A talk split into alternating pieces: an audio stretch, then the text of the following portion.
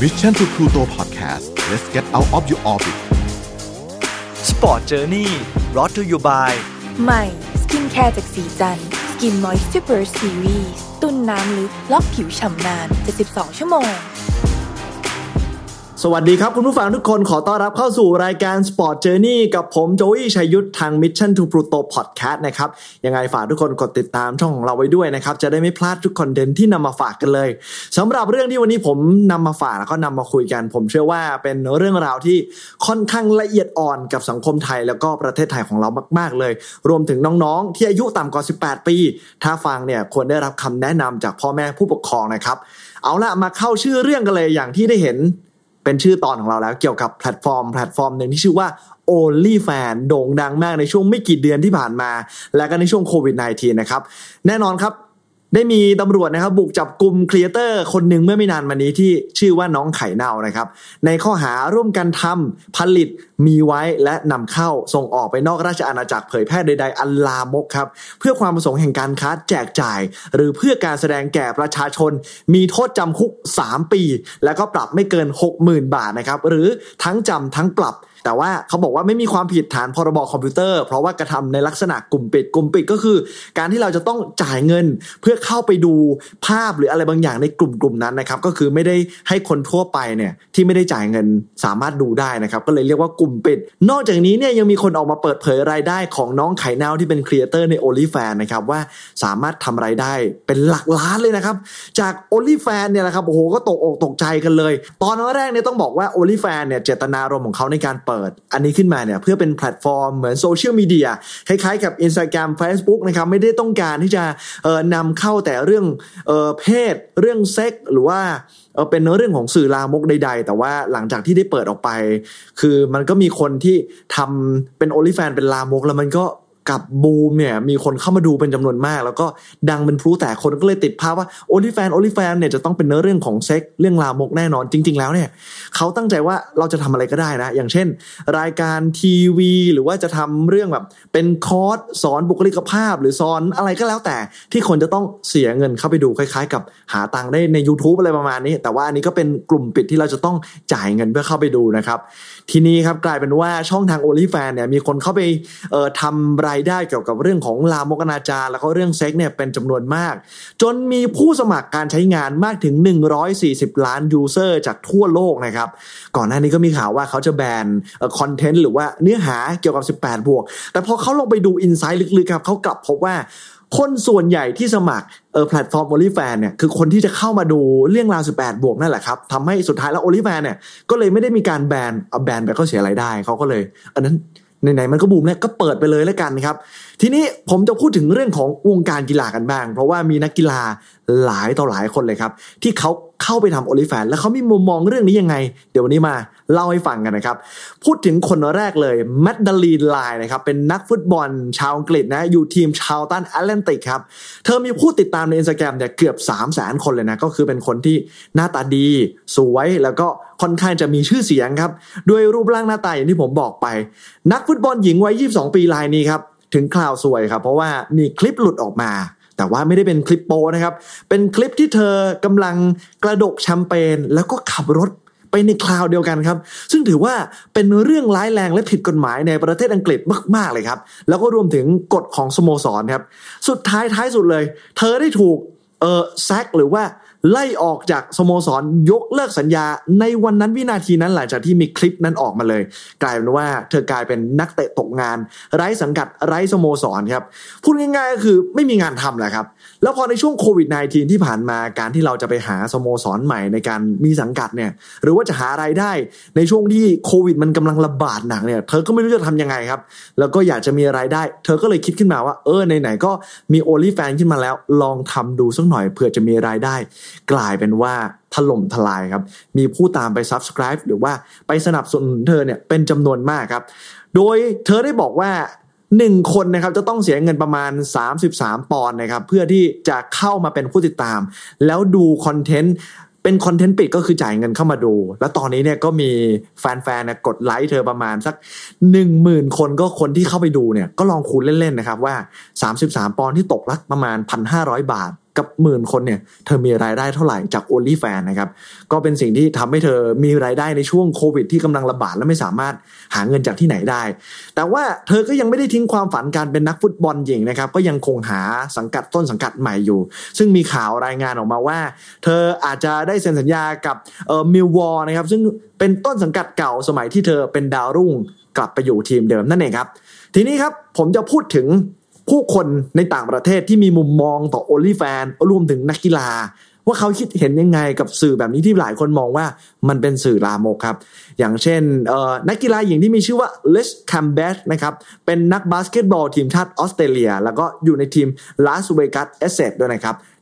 WNBA ก็คือ Women NBA นั่นแหละครับ เธอเล่าว่าการเป็นนักกีฬาหญิงเนี่ยมันค่อนข้างยากลำบากในการแสดงตัวตนออกมานะครับ คุณจะไม่ค่อยได้แสดงออกถึงความเซ็กซี่ในมุมผู้หญิงที่มีความภาคภูมิใจในรูปร่างของตนเอง เพราะว่าสังคมส่วนใหญ่เนี่ยมัวแต่พร่ำสอนและบอกว่าการที่คุณเป็นนักกีฬาหญิงเนี่ยคุณต้องซ้อมให้หนักอย่างเดียว อย่าพูดเยอะอย่าทำอะไรอย่าโชว์เนื้อหนังมังสาเล่นกีฬาให้ดีก็เพียงพอแล้ว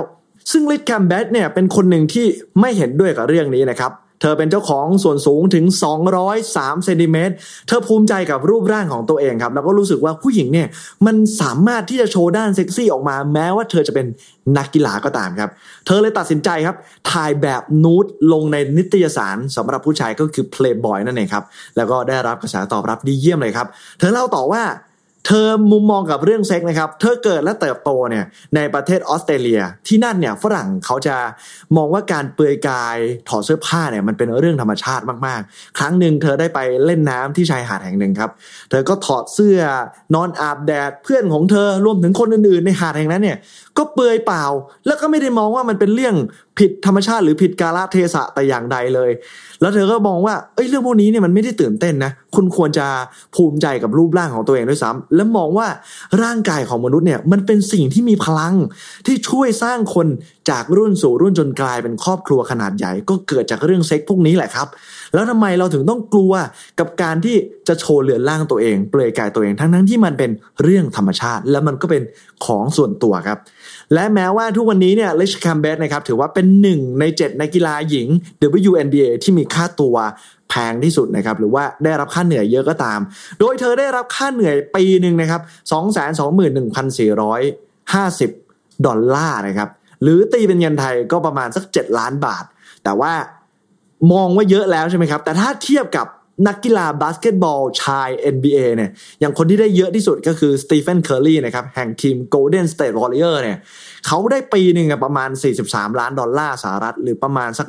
1,300 ล้านบาทนะครับ 7 ล้านบาทกับ 1,300 ล้านบาท มันหลายสิบเท่าเลยนะครับ มันหลายร้อยเท่าด้วย เป็นพันเท่าเลย ที่มันแตกต่างกันมากระหว่างนักกีฬาหญิง และนักกีฬาชาย ซึ่งเขาก็ เธอก็ยังมองว่าเรื่องพวกนี้มันยังไม่เท่าเทียมกันนะซึ่งเธอก็ยังตบท้ายด้วยการมองความเห็นเรื่องโอลิแฟนนะครับว่าโอลิแฟนเนี่ยมันเป็นอีกช่องทางหนึ่งที่สร้างรายได้ขึ้นมา แล้วก็ไม่ได้ทำให้ใครเสียหายการโพสต์คอนเทนต์การโพสต์รูปร่างตัวเองหรืออะไรก็แล้วแต่เนี่ยเราทำได้ แล้วก็ดูเหมือนว่าตอนนี้เนี่ยเธอได้เปิด Account o n l y f a n ไปแล้วด้วย แต่ว่าผมเข้าไปเช็คดูยังไม่ได้มีการโพสต์อะไรแต่อย่างใดนะ ก็ ไม่บอกเลยกันว่า Account ชื่ออะไร เดี๋ยวไปตามหากันดู มาดูต่ออีกหนึ่งคนครับ เป็นนักเทนนิสชาวออสเตรเลีย เธอชื่อว่าแองเจลิน่ากาโอวักนะครับวัย 19 ปีเท่านั้นเอง อยู่นิวเซาท์เวลนะครับ เธอเนี่ยเป็นมือวางอันดับ 1,171 ก็คือห่างไกลความสำเร็จของนักกีฬาเทนนิสมากๆเลย เธอตีเทนนิสเนี่ยเธอบอกว่าเธอได้รายได้จากการเป็นนักเทนนิสเนี่ยเพียงแค่ 3,500 ดอลลาร์จากการเป็นนักเทนนิสของเธอนะคือน้อยมาก เธอชนะ 9 เกมจาก 37 แมตช์นะ ก็คืออาชีพการเป็นนักเทนนิสเนี่ยดูแล้วไม่ค่อยสดใสเลยแม้ว่า เธอจะบอกว่าการเป็นนักเทนนิสคือความฝันของเธอก็ตามนะครับ เธอได้ตัดสินใจครับเปิด Account OnlyFans เพื่อหาเงินมาต่อยอดความฝันการเป็นนักเทนนิสของเธอนะครับไม่ว่าจะการเดินทางการฝึกซ้อมหรือการซื้ออุปกรณ์ทุกอย่างมันต้องใช้เงิน เธอก็เลยตัดสินใจว่าเปิด OnlyFans ขึ้นมาเพื่อจะหารายได้ในการช่วยเอ่อ support ในค่าใช้จ่ายต่างๆ เพื่อจะได้เป็นนักกีฬานะครับ แต่กลายเป็นว่า เชื่อไหมครับ OnlyFans ของเธอเนี่ยโด่งดังเป็นพลุแตกเลย ด้วยหน้าตาของเธอรูปร่างของเธอรวมถึงมีดีกรีว่าเป็นนักเทนนิสเนี่ยทำให้มีผู้ชมเข้ามาดูใน OnlyFans เธอเนี่ยมากถึง 24 ล้านครั้งโอ้แม่เจ้าคนดูเยอะมากครับ แล้วก็ใน OnlyFans ของเธอเนี่ยเธอก็ไม่ได้ใช้ชื่อจริงอีกเช่นเดียวกัน ก็ใช้เป็นอีกชื่อหนึ่ง แต่ผมก็จะไม่เปิดเผยแล้วกัน เดี๋ยวคนไป search เอาละมาดูอีกหนึ่งคนครับ ต้องบอกว่านักเทนนิสออสเตรเลียเนี่ยไม่ใช่คนแรกนะ ยังมีอีกหนึ่งคนคือผู้ชายครับ ชื่อว่าเบอร์นาร์ดโทมิกครับ เป็นนักเทนนิสชายที่ทำเอาแฟนๆเทนนิสในประเทศออสเตรเลียเนี่ย ช็อกแล้วก็ตกใจเลยหลังจากที่เขาเนี่ยเปิด OnlyFans ขึ้นมา แล้วก็มีการโพสต์คลิป content เรื่องของเซ็กส์การมีเพศสัมพันธ์กับแฟนสาวของของเขาเอง ซึ่งแฟนของเขาเนี่ยก็โด่งดังไม่แพ้กันก็คือวานเนสซาเซียร่านะครับ ถ้าใครได้ดูเออเป็นเรียลลิตี้ชื่อดังใน Netflix ที่มีชื่อว่า Love Island เนี่ยก็จะคุ้นหน้าคุ้นตาสองคนนี้เพราะว่าสองคนนี้เนี่ยไปออกเรียลลิตี้แล้วก็พบรักกันก่อนที่ออกจากเรียลลิตี้มาแล้วก็จะมาcreator เป็น เป็น OnlyFans แล้วก็มีเออเรื่องเรื่องเพศเข้ามา แล้วคนก็ติดตามโด่งดัง ก็หารายได้กันแบบโจ๋งครึ่มเปิดเผย แล้วก็มองว่าเป็นเรื่องธรรมชาติมากๆครับ จริงๆแล้วยังมีนักกีฬาวอลเลย์บอลชายชาวอเมริกัน ที่ชื่อว่าคุณเชนส์วิลเลอร์นะครับคนนี้เนี่ยเป็นรสนิยมชายรักชายคือมีหลากหลายมากไม่ได้มีเฉพาะ ผู้หญิงผู้ชายชายรักชายก็มีหญิงรักหญิงก็มีคือเรื่องเพศมันเป็นเรื่องธรรมดามากเลยครับ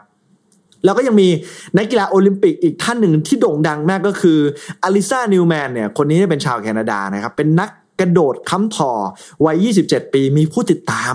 ในอินสตาแกรมมากถึง 470,000 คน ตัดสินใจประกาศลง IG ของเธอหรืออินสตาแกรมของเธอเนี่ยว่า ตอนนี้เธอได้ทำการเปิด Account o n l y f a n ในวันเกิดครบ 27 ปี เมื่อเดือนมิถุนายนที่ผ่านมาทำให้แฟนๆเนี่ยเข้าไป sub ใน OnlyFans เธอเป็นจำนวนมากเธอให้สัมภาษณ์ว่าที่เธอตัดสินใจแบบนี้เนี่ยเพราะว่ามีคน inbox หรือว่าแฟนๆเธอเรียกร้องมาว่าทำ OnlyFans เถอะ เพราะว่าเธอเนี่ยทั้งสวยหุ่นดีเซ็กซี่แล้วก็เก่งในด้านนักกีฬาก็เลยตัดสินใจหารายได้ แล้วก็ได้มองว่า มันไม่ได้เดือดร้อนใครก็เปิด OnlyFans ขึ้นมา สุดท้ายนี้ผมจะส่งท้ายด้วยคนนี้เลย ผมเชื่อว่าทุกคนต้องคุ้นเคยกับชื่อของเธอ เพราะว่าเธอเป็นนักแข่งรถชาวออสเตรเลียที่โด่งดังมาก ชื่อว่าเลเน่กราเซียครับ คนนี้เนี่ยเป็นนักแข่งรถที่เคยประสบความสำเร็จมากๆเลยนะ คว้าแชมป์มากมาย คว้าเหรียญคว้าถ้วยต่างๆนะครับอันดับโลกที่ดีที่สุดของเธอเคยอยู่ถึงอันดับ 12 ของโลกเลยนะและยังเป็นแชมป์รายการ International V8 Supercar Championship อีกด้วย ประสบความสำเร็จมากในฐานะนักแข่งซูเปอร์คาร์ก่อนที่ตัดสินใจในปี 2019 เลิกเล่นเลย บอกว่ารถแข่งเนี่ยไม่ใช่สิ่งที่ฉันชอบอีกต่อไปแล้ว แล้วก็ผันตัวมาเป็นนักแสดงผู้ใหญ่ แล้วก็ยังมี Account o n l y f a n ที่มีผู้คนติดตามจำนวนมาก เธอทำอะไรได้ได้มหาศาลจนเธอเนี่ย ไปซื้อรถเบนซ์ซูเปอร์คาร์ให้คุณพ่อเธอที่มีราคาถึงคันละ 3 0 0 0 0 0ห้าหมื่นดอลลาร์ออสเตรเลียให้เป็นของขวัญคุณพ่อแบบสบายๆ ไม่กระทบกระเทือนกระเป๋าใดๆ เธอยังบอกต่อยด้วยว่ารายได้ต่อเดือนเนี่ยการถ่ายหนังเออผู้ใหญ่เนี่ยได้มากถึง 5 0 0แสนดอลลาร์ต่อเดือนเลยนะครับ ถือว่าเยอะมาก แล้วเธอก็ยังพูดด้วยว่าเธอได้มีการพูดคุยกับครอบครัวของเธอในเรื่องนี้แล้วคุณพ่อของเธอ เพราะว่าพ่อต้องถามว่าเฮ้ยเอาเงินมาจากไหนในการซื้อรถราคาแพงเพราะว่าเธอได้เลิก แข่งรถละ เธอก็ยังเปิดใจว่า เอ้ย เนี่ย เธอมาทำโอลิแฟน เธอทำหนังผู้ใหญ่ พ่อเธอมีความคิดเห็นยังไงบ้าง พ่อเธอบอกว่า พ่อเข้าใจ และยังบอกเธออีกด้วยว่า don't stop you making so much money don't stop ก็หมายถึงว่าไม่ต้องหยุดนะ หาเงินได้เยอะแบบนี้ อย่าหยุด พ่อของเธอเนี่ยสนับสนุนเธอนะครับ ให้กำลังใจเธอ อีกทั้งยังเพิ่มความกล้าหาญในการเดินหน้าทำหนังผู้ใหญ่ต่อไปครับ เธอพูดต่อว่าพ่อแม่ของเธอเนี่ย ไม่ได้มานั่งหา หรืออยากจะรู้สนใจว่าเฮ้ยทำงานอะไรแบบไหนได้เงินมาได้ยังไง มันถูกศีลธรรมหรืออะไรหรือเปล่า ถ้าเกิดว่างานที่เราทำมันเลี้ยงตัวเองได้แล้วทำเงินมหาศาล พวกเขาก็พร้อมจะสนับสนุนเธอ ซึ่งโดยส่วนตัวแล้วเนี่ย ผมรู้สึกว่าบริบทสังคมของต่างชาติฝรั่งเนี่ยกับประเทศไทยเนี่ยมันแตกต่างกันโดยสิ้นเชิง ซึ่งมันก็เป็นเรื่องละเอียดอ่อนที่ผมพูดในตอนต้นของรายการนะครับ หากพูดถึงในเอเชียเนี่ยก็จะมีประเทศอย่างญี่ปุ่นเนาะที่มีวงการหนัง AV สร้างรายได้หลายล้านต่อปีเข้าหาประเทศเงินเข้าประเทศมากมายนะครับ แล้วก็มองว่ามันไม่ได้เป็นสิ่งที่ทำให้เกิดอาชญากรรม หรือเป็นเรื่องที่ทำให้ใครเดือดร้อนกลับกันซะด้วยซ้ำครับเขามองว่าภาพยนตร์ AV หรือภาพยนตร์โป๊เนี่ยทำให้ผู้คนในประเทศของเขาเนี่ยผ่อนคลายจากความเครียด เรื่องงานเรื่องอะไรก็แล้วแต่ที่คุณเครียดมา การที่คุณได้ช่วยตัวเอง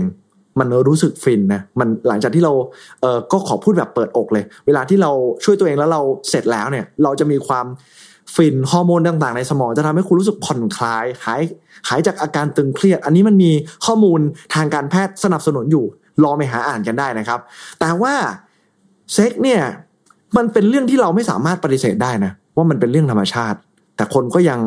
แอบคุยกันอยู่เบื้องหลังเสมอในสังคมไทยเนี่ยมองว่ามันเป็นเรื่องน่าอับอายบัตรสีเป็นเรื่องทุเลศสัปดนที่เราจะมาพูดคุยกัน ซึ่งเราก็ ปฏิเสธไม่ได้ว่ารับหลังเนี่ยเราก็ยังแอบคุยกับเพื่อนอย่างสนุกสนาน แล้วก็มองว่าเฮ้ยมันเป็นเรื่องปกติซะด้วยซ้ำแต่ถ้ามันเอาขึ้นมาในที่แจ้งเนี่ยมันกลายเป็นเรื่องที่แบบโอ้คอคาบาดตาย ไปกันใหญ่เลยไม่เหมาะสมอะไรประมาณนี้นะครับ ซึ่งของแบบนี้เนี่ยมันก็แล้วแต่มุมมองของคนเลยเนาะว่าจะมองยังไงในอย่างช่วงโควิด -19 ที่ผ่านมาเนี่ยเราไปไหนไม่ได้ใช่ไหมครับทำงานไม่ได้บางคนตกงานเนี่ยมันก็เลยเกิดอาชีพที่ คนไทยหลายคนเนี่ยหันมาทำ only fan นะ เพราะว่ารู้สึกว่าอะอย่างน้อยหาเงินได้ แล้วก็ไม่ได้ไปทำร้ายใครร่างกายของตัวเธอเอง แต่อย่างที่ผมบอกว่ามันเป็นมุมมองของคนจริง ๆ เรามองต่างกันได้ เราเคารพความคิดของแต่ละคนได้ แล้วก็ในต่างประเทศเนี่ยมีอาชีพ sex worker เยอะมากๆ ที่มันถูกกฎหมายด้วยซ้ำแล้วก็ถูกพูดถึงเป็นเรื่องปกติ อย่างที่วันนี้ผมก็นำเรื่องของบุคคล ในวงการกีฬาที่มีชื่อเสียงเขาก็ยังหันมาทำเอ่อเรื่องราวแบบนี้ แล้วก็ยังมองว่ามันเป็นเรื่องธรรมชาติ ซึ่งเอยแบบอย่าไปซีเรียสกับมันมากอะไรประมาณนี้นะครับ แต่ว่าในประเทศไทยเนี่ยก็ยังถือว่าเป็นสิ่งที่ผิดกฎหมายอยู่ดี ก่อนจากการวันนี้เนี่ยผมได้ชมภาพยนตร์เรื่อง Sex Education นะครับ ซึ่งก็มีนักการเมืองบางพักเนี่ยได้นำเออหนังสือเนี่ยไปยื่นว่า Sex Education เนี่ยยังไม่พร้อมสำหรับวัยรุ่นไทย ผมก็แปลกใจเหมือนกัน เพราะว่าเรื่องนี้เนี่ยเป็นเรื่องที่ให้ความรู้เกี่ยวกับเรื่องของเพศสัมพันธ์ มุมมองของความรู้สึกความรัก ในวัยรุ่นได้ได้อย่างดีมากๆเลย ผมจะขอทิ้งคำพูดของ Maeve Wiley ตัวเอกของเรื่องนี้เนี่ยที่เธอพูดไว้ว่าเราไม่ควรอายนะ ที่เรามีความต้องการทางเพศเซ็กมันเป็นสิ่งสวยงาม แล้วมันสอนให้เรารู้จักรักตัวเอง และร่างกายของเราเซ็กเป็นเรื่องสนุก แต่คุณกลับทำให้เซ็กมันดูน่ากลัว มองว่ามันเป็นสิ่งต้องห้าม แต่อยากให้รู้ว่าเซ็กมันไม่ใช่เรื่องน่ากลัวเลย และพวกคุณก็ควรสอนให้เด็กๆรู้จักมีเซ็ก อย่างปลอดภัย ขอบคุณสำหรับการติดตามรับฟังนะครับ เพื่อนๆ สามารถเข้ามาคอมเมนต์ใน YouTube ของ Mission to Pluto Podcast ได้นะครับ วันนี้ผมโจวี่และ Sport Journey ขอตัวลาไปก่อนเจอกันใหม่ในสัปดาห์หน้าสำหรับวันนี้ สวัสดีครับ Sport Journey Presented by ใหม่สกินแคร์จากศรีจันทร์ Skin Moisture Series ตุนน้ำลึกล็อกผิวฉ่ำนาน 72 ชั่วโมง